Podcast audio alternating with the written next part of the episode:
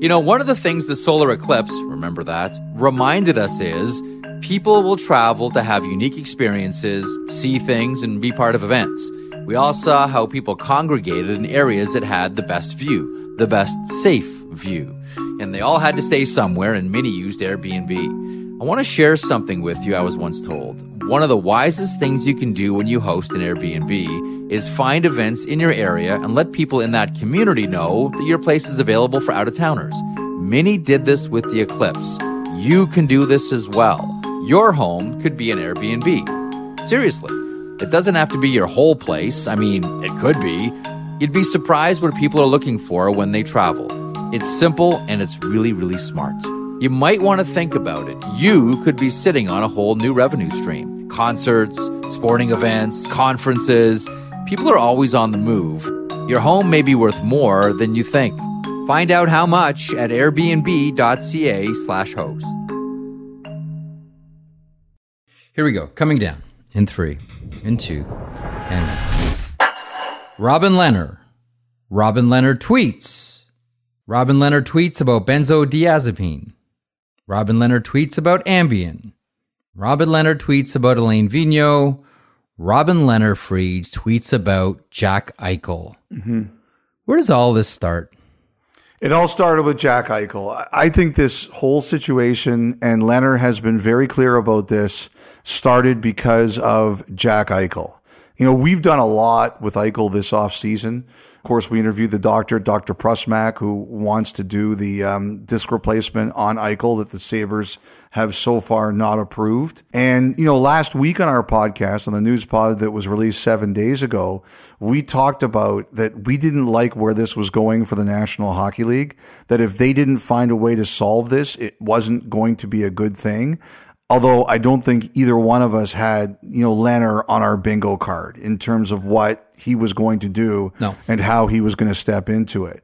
But I think this is all about Eichel. I don't think there's any doubt about that. I do believe there are a number of players out there who feel that the way Eichel has been treated is not right. I think that they feel that Eichel is trapped, that the Sabres won't let him get the surgery, and that they won't trade him.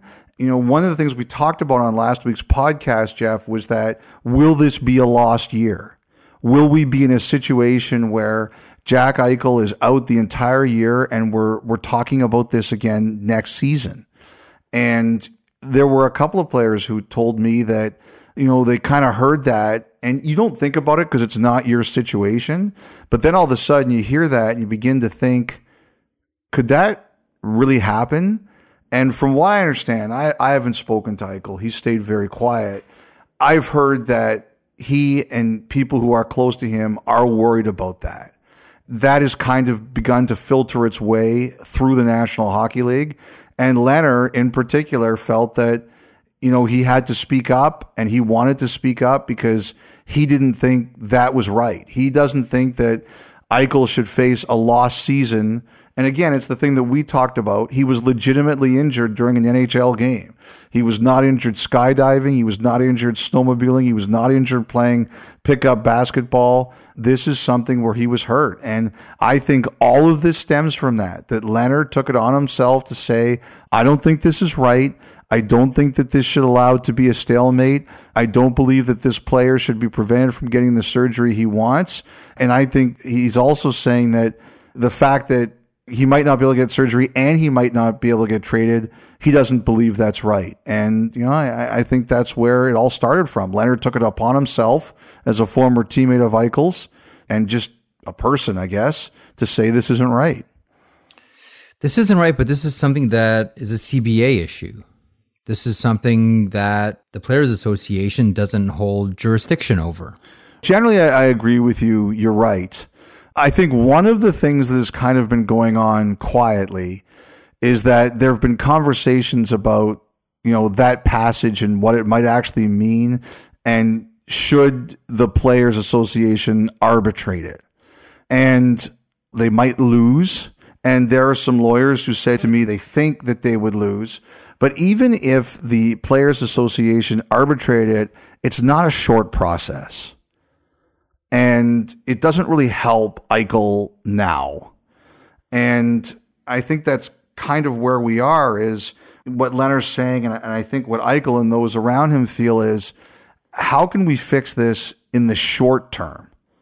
One of the things that I've been kind of hearing is I've heard his agents, and it's C A A now, Pat Brisson and J P. Barry, like that group has had two very big files over the last few weeks. Yes. One of them is Vancouver, Hughes and Pettersson, they represent both.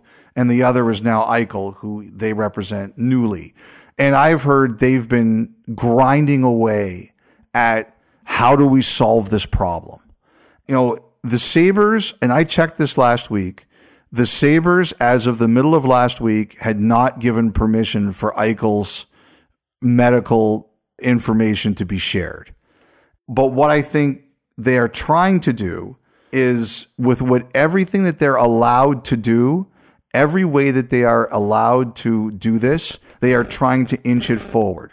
They have taken Eichel to other specialists. They are trying to educate on the disc replacement.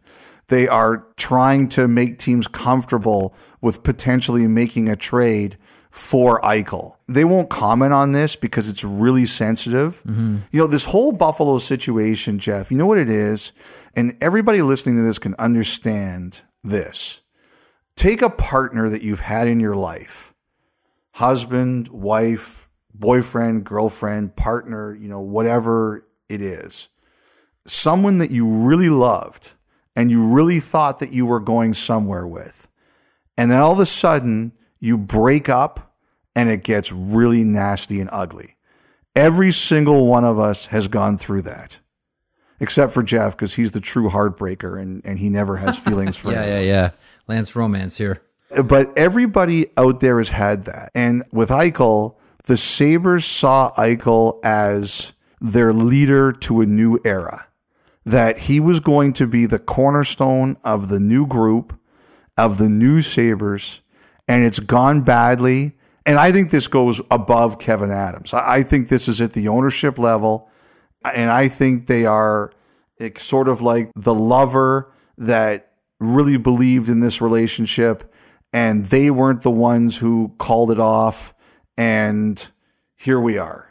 That happens. Like, we've all seen that happen in our lives, and you know, I think it's it's colored the whole situation. I really I, do. And this is why I say, Jeff, that like we said last week, the N H L is going to have to negotiate the out here, because this isn't good for anyone. So I'm of the firm firm belief, mm-hmm. and I think it, it sounds like you are as well, that the Pegulas had a, don't worry, Jack's going to make this thing right eventually vibe about them. The Pegulas really believe, the, the, the, no matter how bad it got in Buffalo, they still had Jack Eichel and everything was going to be okay because they were building around their franchise superstar. And also, too, don't forget, the Pegulas are big into U S A hockey. Yes. Jack Eichel is a big part of U S A hockey. And, you know, he was their captain. What did Almel say? That Sunday was four years yeah. to the day that he was named captain. Like, it's a bitter breakup. We've all had bitter breakups, except for Jeff. And so that's what this is. And, you know, sometimes two sides in, in a breakup, they both walk away and they start new lives and it's all over. Sometimes both of them take it very personally and it's ugly. And sometimes one takes it harder than the other. And I think in this case, one side has taken it much more personally uh, than the other. And that's kind of where we are. All of a sudden I have Frank Sinatra's Send in the Clowns. Isn't it rich? Send in the clowns. Uh, one of the great breakup songs of all time humming in my head as you're uh, opining on this situation between Jack Eichel and the Buffalo Sabres. We are going to get back to Robin Leonard here in a couple of seconds, I swear. But yeah. a little bit more uh, on Eichel, since we've sort of detoured in, in that direction. Going back to C A A, Pat Brisson, J P. Barry. So now that Pettersson and Hughes have been put to bed, and yes, we are going to get there on this podcast, mm-hmm. right now their main focus is educate other teams on what Doctor Prusmak can do for Jack Eichel and why this is a sane and safe treatment. Here's the thing that someone said to me. This is a team person, and they were very careful because, like I said, when I checked last week, I was told the Sabres had not given permission for anyone to see the medical records. So the thing is, like, there's a limit to what you can do without the Sabres' permission, right? So I simply think what they're doing is trying to do everything they can. Like, someone compared it to, it's like when you've got a mallet or a sledgehammer and you're smashing away at a big stone. And you keep smashing and you keep smashing and you keep smashing. And you don't necessarily know if you're accomplishing anything, but all of a sudden you do that one hit where the whole stone breaks apart. And you know it isn't that hit that did it. It's that plus the combination of all the previous ones. And that's what he kind of compared it to, is that they are just trying to move it along. How can we make people comfortable mm-hmm. with getting Eichel somewhere else, or getting someone to feel comfortable with making this trade? But again, this goes back to why I think Leonard did what he did, is because he believes, and some other players believe, that Eichel won't be allowed to have the surgery, nor will they trade him, and they don't think that's right. Because of the obvious, what if this is me? This is happening to Jack, but this could be any of us at any point. Yes. Which is why I brought up the point about this is a C B A issue, and this is something that the P A can't control. Mm-hmm. This is something that has been surrendered to the team. It is their decision, according to the C B A. Yes, and Leonard thinks that that should not be a logjam. And there are other players who feel, too, mm-hmm. that if a player gets injured the way Eichel did legitimately in a game, this should not be allowed to happen. Okay, so that is the... Uh, so he's trying to break the stalemate. And, you know, the one thing I do believe is, you know, Leonard has tagged in his responses the N H L and the N H L P A. You know, we reported on Sunday morning that the N H L had made it very clear that they will create an opportunity for Leonard to be heard. And I also understand, I believe Leonard has had some conversations with the Players Association now too on Sunday about what he feels and, you know, what he'd like to see done. And, and I think there's a couple of things here. I think that Leonard is talking about not only Eichel, but I think he's also talking about, like, just some things he's seen around the National Hockey League and, you know, should those things be allowed to happen anymore? So let's get to that then. Yeah. So he talks about benzos and he talks about Ambien, and then there's that part in there about Elaine Vigneault. Now, I should point out, and this is from Sam Carcidi at the uh, Philadelphia Inquirer, uh, General Manager Chuck Fletcher, quote, "The health and well-being of our players is our top priority, and any care provided to them comes from the team's healthcare professionals, mm-hmm. not the coaching staff. We have no reason to believe that any of our players have received improper care." Flyers General Manager Chuck Fletcher. I don't want to comment too much on this specific Philadelphia situation because I think that's something I think a lot of us are, are kind of working on, and we'll see where it goes over the next little while. You know, Vigneault was a guy who was pretty popular in Vancouver and pretty popular with the Rangers. But, you know, as we've talked about, last year was an absolute nightmare year in Philadelphia. Mm-hmm. And there were a lot of problems between the players and the coaching staff there. And I know that one of the things the Flyers have discussed in the offseason this year is we cannot allow what happened between the players and the coaching staff to happen again. And some of that was they made some changes to their roster, obviously Ellis, Ristolainen, Atkinson. But I do think that some of the players' concerns were heard as well. But also, I think the Flyers have asked their coaching staff that they have to be, you know, better with the players. And I'm curious to see where that's going to be. I think that coaches have to walk a line between being demanding and being hard and being fair. And I know the players last year in Philadelphia felt that the Flyers coaches did not adequately walk that line. And I know that they asked and made it very clear in some of their exit meetings that they thought some things had to change. So we'll see where that goes. Like I said, last year was a nightmare year in Philadelphia. And I, I don't have any doubt that at the end of last season, because I heard it firsthand, that some of the Flyers players felt the coaching staff did not get as much blame for last year as the players did. But we get a new slate and we see where that goes. You know, the whole thing with um, pills and drugs, like the thing here is, is that you can't say or tweet out okay, we have a team here that is giving players Ambien and Xanax or other antidepressants, and then, you know, poof, it goes away. And, you know, Leonard, I think, did have conversations with the Players Association on Sunday, and the league has made it very clear that he will be given a chance to speak to them if he wants. But at some point, like, we're going to have to come back to this and kind of see what was the result, what was the resolution, and what was addressed. I just don't see how we're going to be in a situation where this is going to just disappear and we're never going to have to address this again. Now, you know, sports has had a long history with, you know, sleep drugs, antidepressants. North America is going through an opioid crisis. One of the things I did on Sunday was try to send notes to as many people as I could. You know, what do you think? And people were very careful. And one person said, don't take this to mean that I'm necessarily saying that Leonard is right or wrong. I just don't think it's a good idea to pour any more gasoline on the fire he lit.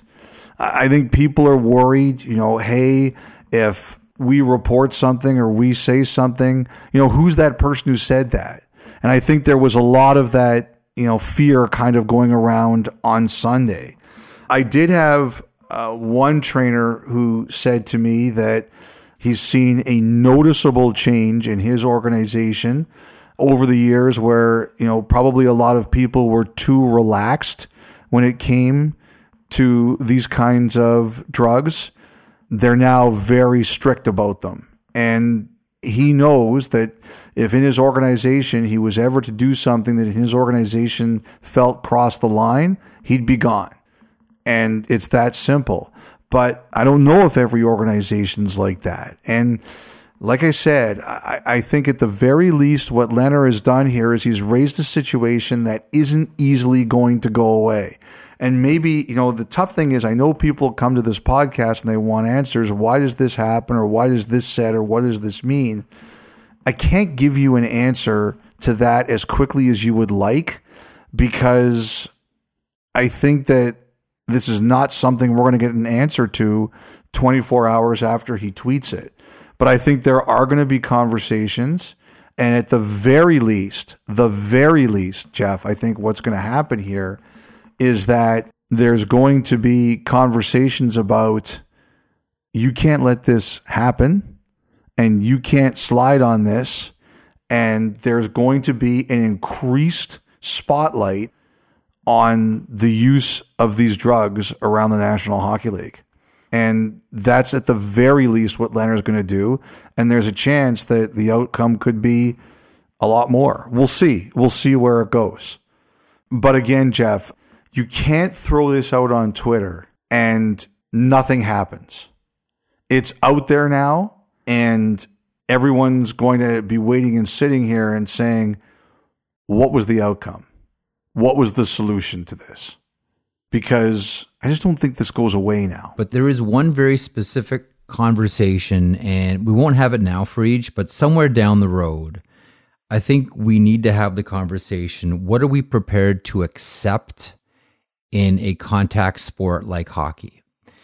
Even though none of us, certainly not the athletes, like concussions, we accept that this is part of the sport, mm-hmm. that this is going to happen in this contact slash collision sport. The best you can do is try to make it as safe as possible for the athletes at all times, but knowing full well the nature of the game, with the speed, with the confined space, with the presence of body contact, with the presence of large bodies colliding with each other, concussions are going to be part of it. When you play eighty-two games in the schedule that exists right now, and the way that the game is played, and the nature of travel, and the nature mm-hmm. of needing to recover and recuperate and sleep, I think somewhere down the road, and again, not now, but it's for a bigger conversation, I think we need to have the conversation of what are we prepared to accept and understand athletes using, whether it's pain pills or whether it's sleeping pills. Because I'm I'm not prepared just to say, oh, you shouldn't do any of that. You should not put any of that into your body. given the nature of how this game is played?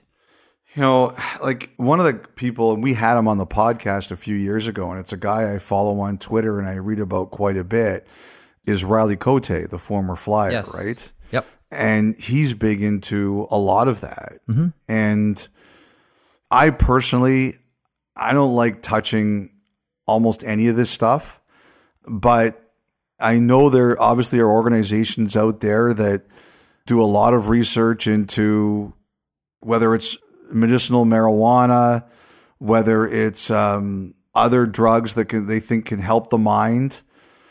I don't have good answers on a lot of this stuff simply because while I'm interested in it and I really like to read about it, and someday I wonder if it's something that's going to be a factor in my own life, I really try to avoid all of this because I'm worried about the effects it can have on me, right? Mm-hmm. I've seen, you know, the damage that, you know, some of these drugs can cause. The other thing I also know, Jeff, is that I think players in the league are very protective, particularly of trainers. And they feel that trainers do a lot of great things for them. And I think there's some players out there who who say that it's not necessarily fair to the trainers that they get lumped into all this. So I just don't know where this is going to take us. I really don't have a good answer as we do this podcast right now. Just one of the things that I've always been sensitive about is when you look at the nature of what, for the purposes of this podcast, hockey players do, they deliberately put their bodies in harm's way yeah. in exchange for a very good livelihood that can set themselves and their families up for life. That brings with it stress. That brings with it physical and mental pain. Mm-hmm. And one of the things that I've always really found distasteful is the shaming of athletes who would choose to use pain medication or sleep medication or anything that can mitigate some of the overwhelming anxiety that comes along with being a hockey player. Because I think that's legit and we never have a close look at it. Again, not a conversation for today, but somewhere down well, the road. Well, you know what? I think that is a good point. And I don't have any problem with anyone using anything in moderation or something that's prescribed. You know, one of the things I think that's really happened, Jeff, in the last couple of years is there's there's a, also a much greater understanding and respect for that can be, if used properly, those kinds of things can be helpful. Yes, absolutely. For example, it used to be like if you battled with that, you were weak. And now I think there's a much greater understanding that we do have challenges like that and we have to find solutions to it. And people understand that. And, you know, Leonard obviously has been through a lot and he cares about this a lot and he wants to make sure that that gets dealt with. I mean, you know, maybe the biggest thing that happens here out of what Leonard said is that he starts it because he's upset about the whole Eichel thing and he wants movement. We'll see where that goes. And I still feel very strongly the N H L has to broker a solution. Mm-hmm. I have not stopped my feeling on that. I, I think this is a bad look still for everyone involved and it has to get sorted out.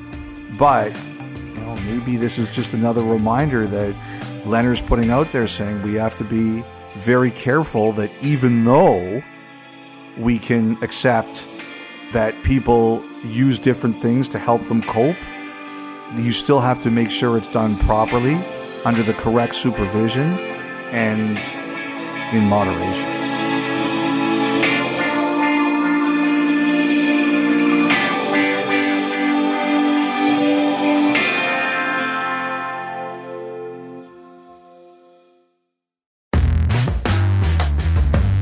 Today, the big news piece uh, of the week, and that is Vancouver, and that is Elias Pettersson, that is Quinn Hughes, the two contracts. Yes, this is a very C A A influenced podcast. Elias Pettersson, three-year contract, twenty-two million dollars. Uh, Quinn Hughes, six-year contract, just over forty-seven million dollars. A A V on Pettersson, seven point three five, seven point eight five for the defenseman. Any idea why it took so long? From what I understand, that you know, one of the big keys here was kind of the comparables and what the right term was. One of the things I think that absolutely happens is that people wait to see what the other comparables are going to be. And, you know, Hughes happens after Dahlin. Yeah. On a three-year deal, Vancouver was around five and a half for Hughes. And then Dahlin signs, and that's not going to work anymore. You know, Kaprizov signs, and all of a sudden, you know, Pettersson is looking at, ooh, okay, well, if you want me on a longer term, then, you know, all of a sudden that nine's there. And I think these two sides have been grinding away on these deals since like March. Like, I think this has been a very long process. So I think some of the comparables got nailed down. That's number one. And number two is I heard that it took Vancouver and uh, the agents and the players some time here to figure out what exactly was the right term. What is the sweet spot on term? Like on Pettersson, you're not going to four because that walks him right to U F A. So what's your sweet spot on term? And Hughes, you're not going on five because that walks him right to U F A. So what's your sweet spot on term? Now, I want to talk about Pettersson specifically for a second. I think sometimes what we forget is that for super hungry, elite-level athletes, why do you get to the top? It's not only because you're a great player, it's also because you work your butt off and you're also ultra-competitive, right? You see that guy next to you, I'm going to beat that guy. I'm better than that guy. And what I think we forget sometimes, Jeff, is that that also goes to salaries sometimes. And I think Pettersson is one of those ultra hyper competitive guys. And I think he sees his worth and he knows what his worth's going to be. And he looks around at some of the other guys and he's like, I can do that. I can do that. I can beat that. I can, I compare myself very favorably to that guy. And I think him in particular, there's some of that as part of this. I believe that Pettersson is like, I believe in how good I am. I believe in what I'm going to do. I'm going to be an A one level player for the Canucks. And I think that extends also to what I see my worth as on my paycheck too. And sometimes I think we forget that players compare themselves and think like that also. I want to get to what this means for the Canucks here in a second. Before that, uh, the Quinn Hughes deal, six years, yeah. forty-seven point one million dollars. Got a thought on this one? Both of these deals, I think, are good deals. Like, you know, bottom line is they're playing, right? I know Travis Green won't like to hear this, but I don't care that they missed a week of camp. Both those guys are going to be ready to play. Missed the fitness test, yo. Technically, I still think you have to take it. But they're going to be there. They're going to be ready to play. It's a win for the Canucks because they're going to be ready to play to start the season, and these guys are signed. You know, the interesting thing about Pettersson I heard was the structure. Over ten million dollars in the last year. There was a change in the qualifying offer in the last C B A. So his qualifying offer is just going to be under nine. There's going to be a pressure point there. If the Canucks can't get an extension done, he takes his qualifying offer at just under nine million dollars and he walks to U F A. The other thing that's interesting about Pettersson's deal is he gets the most money when the escrow is the lowest. And number two, and this is no small thing, the year he's going to be an R F A is the first year that I think a lot of people are really expecting the cap to bump. Yeah, three years and then yes. A lot of that P A debt is paid too. Yes, and they timed it. Like, I think there was a time that they could have gotten Pettersson around Rantanen's deal. Because I've talked about that, that I would be offering Rantanen's deal if for Pettersson if I was Vancouver, especially when Kaprizov signed. You know, I had another G M told me that he said he didn't think that was going to be possible. So they'll deal with Pettersson when when the time comes, and I think those are good deals. I, I got I got no problem with them. Um, and it now makes the Vancouver Canucks a complete team almost. Um, but where are you at with Vancouver right now? Because whenever we talked about Vancouver before, it was with the caveat: well, they have to get Pettersson and Hughes done. Like, when I look at the Vancouver Canucks, and there was a ton of moves that Jim Benning made and cleaned out a lot of, you know, big ticket contracts uh, for guys who, you know, even though the contracts were expiring at the end of this season, this was going to be a go for it year for the Vancouver Canucks. I think now Travis Green has three lines that can score and has a lot of different options up front. The only place that I have concerns with Vancouver is still the back end, and Oliver Ekman Larson is, to me, still a gamble, but we've talked about that before. What do you think of the Vancouver Canucks? I do like Vancouver's team this year. I'm a big Demko guy. They're going to have their guys signed. I'm curious now, with without Hamonic there, at least for now, you know, what's that going to mean for Hughes' partner? Who's going to get that opportunity?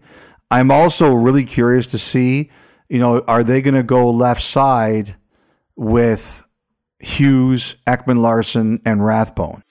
Oh, well, I mean, I know that, you know, the big talk was, you know, Olli Juolevi didn't do himself any favors in that first bag skate, and that set him back in the coach's mind. But I have a hard time believing still that Olli Juolevi's not in the conversation on that left side. By the way, I um, I was I was watching while we were doing this, Vancouver's, uh, they won their preseason game on Sunday night against Winnipeg. Yeah. Travis Green's, like, disappointed snarl is already in mid-season form. Oh, that's awesome. But you know what? You know what looked really good? Because I was watching that game tonight as well. You know who looked really good? And I was mm. happy to see? Mikey DiPietro. Yeah, I know, you, I know you're a big DiPietro guy. DiPietro looked really good. But the thing that I, I'm looking at there is, like, Jack Rathbone, who, who has a, a brother on the spectrum, he's one of my favorite players for that reason. I, I know I'm supposed to be this unbiased broadcaster, but I am openly rooting for Rathbone. And this year, once I find out what number he's going to be wearing for the Canucks, I will be ordering a Rathbone jersey.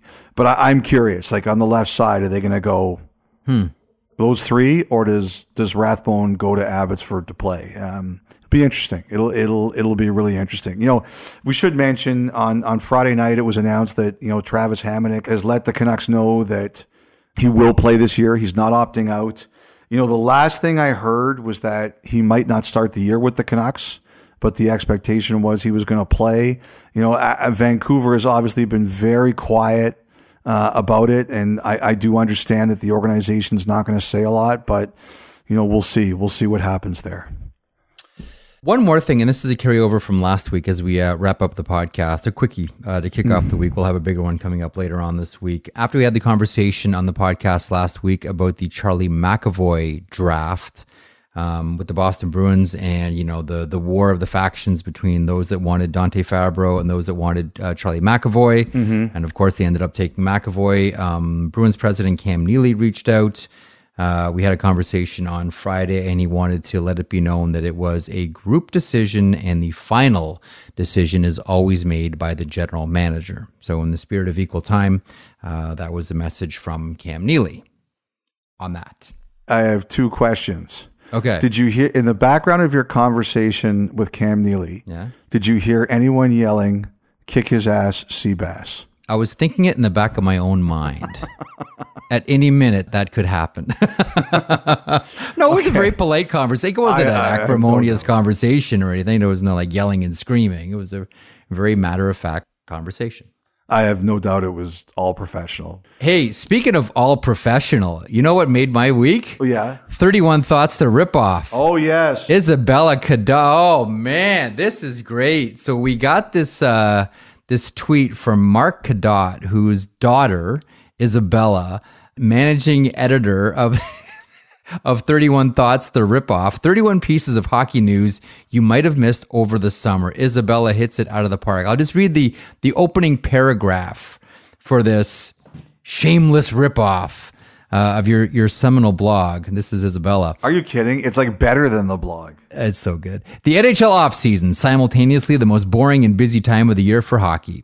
This is the time when most players, fans, and journalists take breaks to visit some tropical place, in a non-COVID year, of course.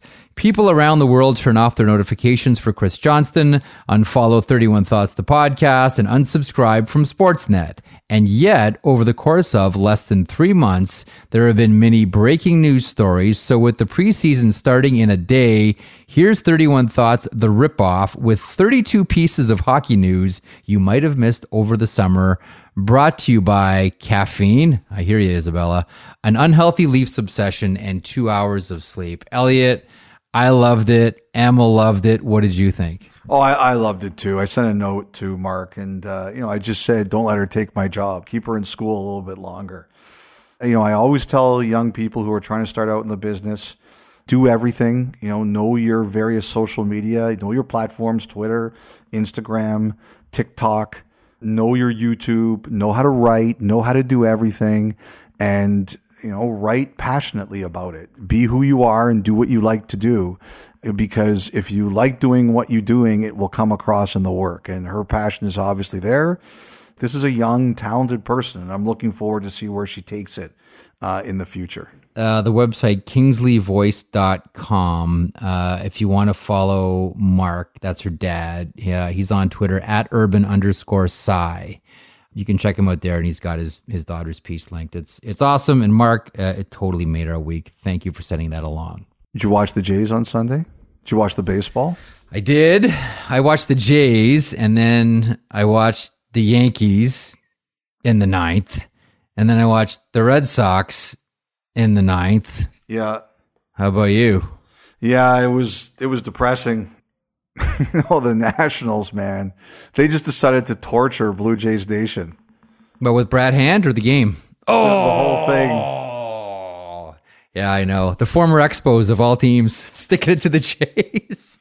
Yeah, that, that that was. I was hoping for maximum carnage. I think we realized very early that wasn't going to happen. Yeah, I know. But just unbelievable drama, unbelievable drama. Like, those are the days that you, if you love sports and you didn't enjoy that, then great. You have no soul. It was awesome. Just in terms of the drama. Dude, from the first inning of that Jays-Orioles game with Springer hitting the home run, like, it was just on. And it was just like, at the end of it, the Jays were a really fun team to watch this year. Mm-hmm. They were a blast. They were a ball. All the home runs, the great season from Vlad Guerrero, from Ray, from Semien, go right through the lineup. Bichette had a real nice year, obviously, as well. When have you seen an infield that hit that many home runs, Elliot? When have you seen an infield like, go long ball that many times in the course of one season? It was just a fun year. I know the big story is the bullpen, and you know that's probably their undoing. No, I shouldn't say probably. That was their undoing early. Mm-hmm. Um But still, this was a real fun team, and it's going to be a good team for a long time. Now, sign Ray. Get him back under contract. I know Semien wants Semien? to be a sh- well, he's making noise like he wants to be a shortstop, right? Yes. He's like, look, I see myself as a shortstop. So he's going to take his, what, forty-four, forty-five home runs somewhere else? I mean, who knows? That might just be posturing for a contract, and he comes back where, uh, where he's been really successful, and the, the city has, you know, loved Marcus Semien. I, I don't know where I saw this, but the rumor is the Angels are going after him. Oh, wonderful. Yeah. Just great. Fun team, great season. And listen, uh, everyone who was part of the Blue Jays broadcast. Yes, great job. Just tremendous thumbs up, you know, on camera, behind the scenes. Challenging year. I mean, how many different, they had three home three locations this year. Three, yeah. Like, uh, I got to say, like, good on the the Sportsnet crew and the uh, and the fan radio crew. Like, good on everybody. Great job. Fun team.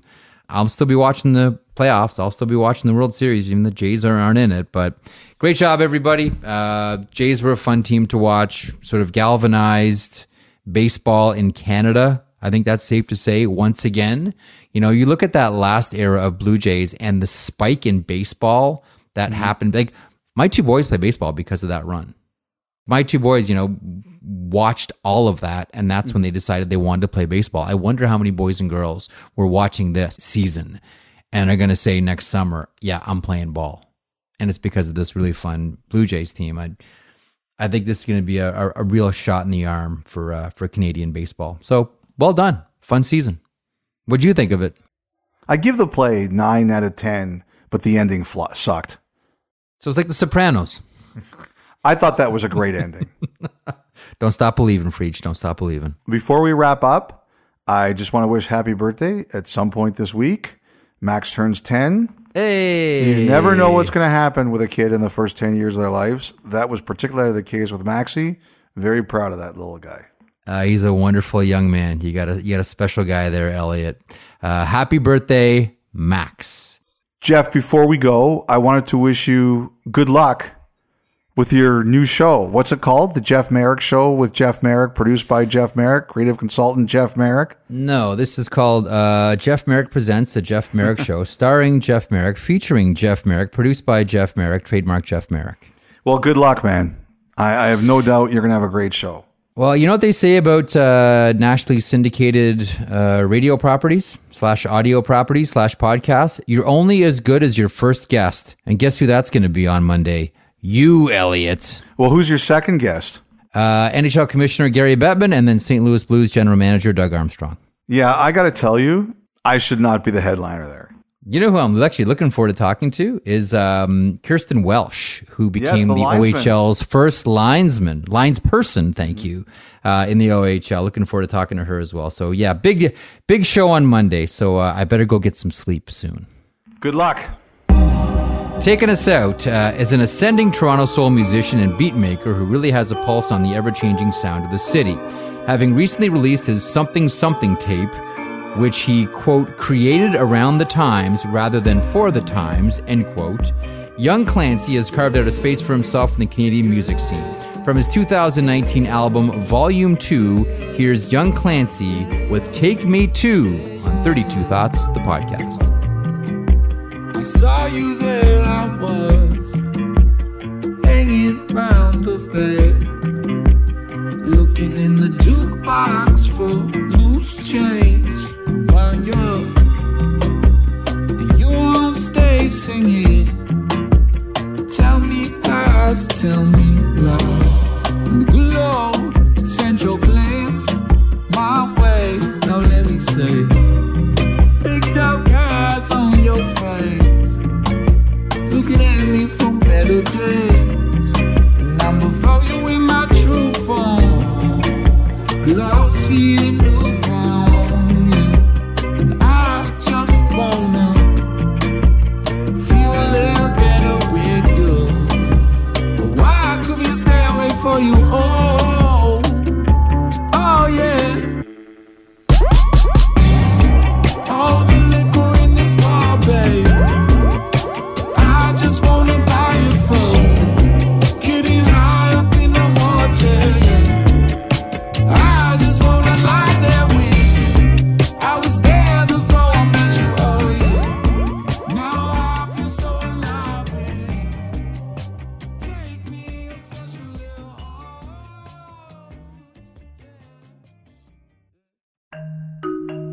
You know, one of the things the solar eclipse, remember that, reminded us is people will travel to have unique experiences, see things, and be part of events. We all saw how people congregated in areas that had the best view, the best safe view. And they all had to stay somewhere, and many used Airbnb. I want to share something with you I was once told. One of the wisest things you can do when you host an Airbnb is find events in your area and let people in that community know that your place is available for out-of-towners. Many did this with the eclipse. You can do this as well. Your home could be an Airbnb. Seriously, it doesn't have to be your whole place. I mean, it could be. You'd be surprised what people are looking for when they travel. It's simple and it's really, really smart. You might want to think about it. You could be sitting on a whole new revenue stream. Concerts, sporting events, conferences. People are always on the move. Your home may be worth more than you think. Find out how much at airbnb dot c a slash host.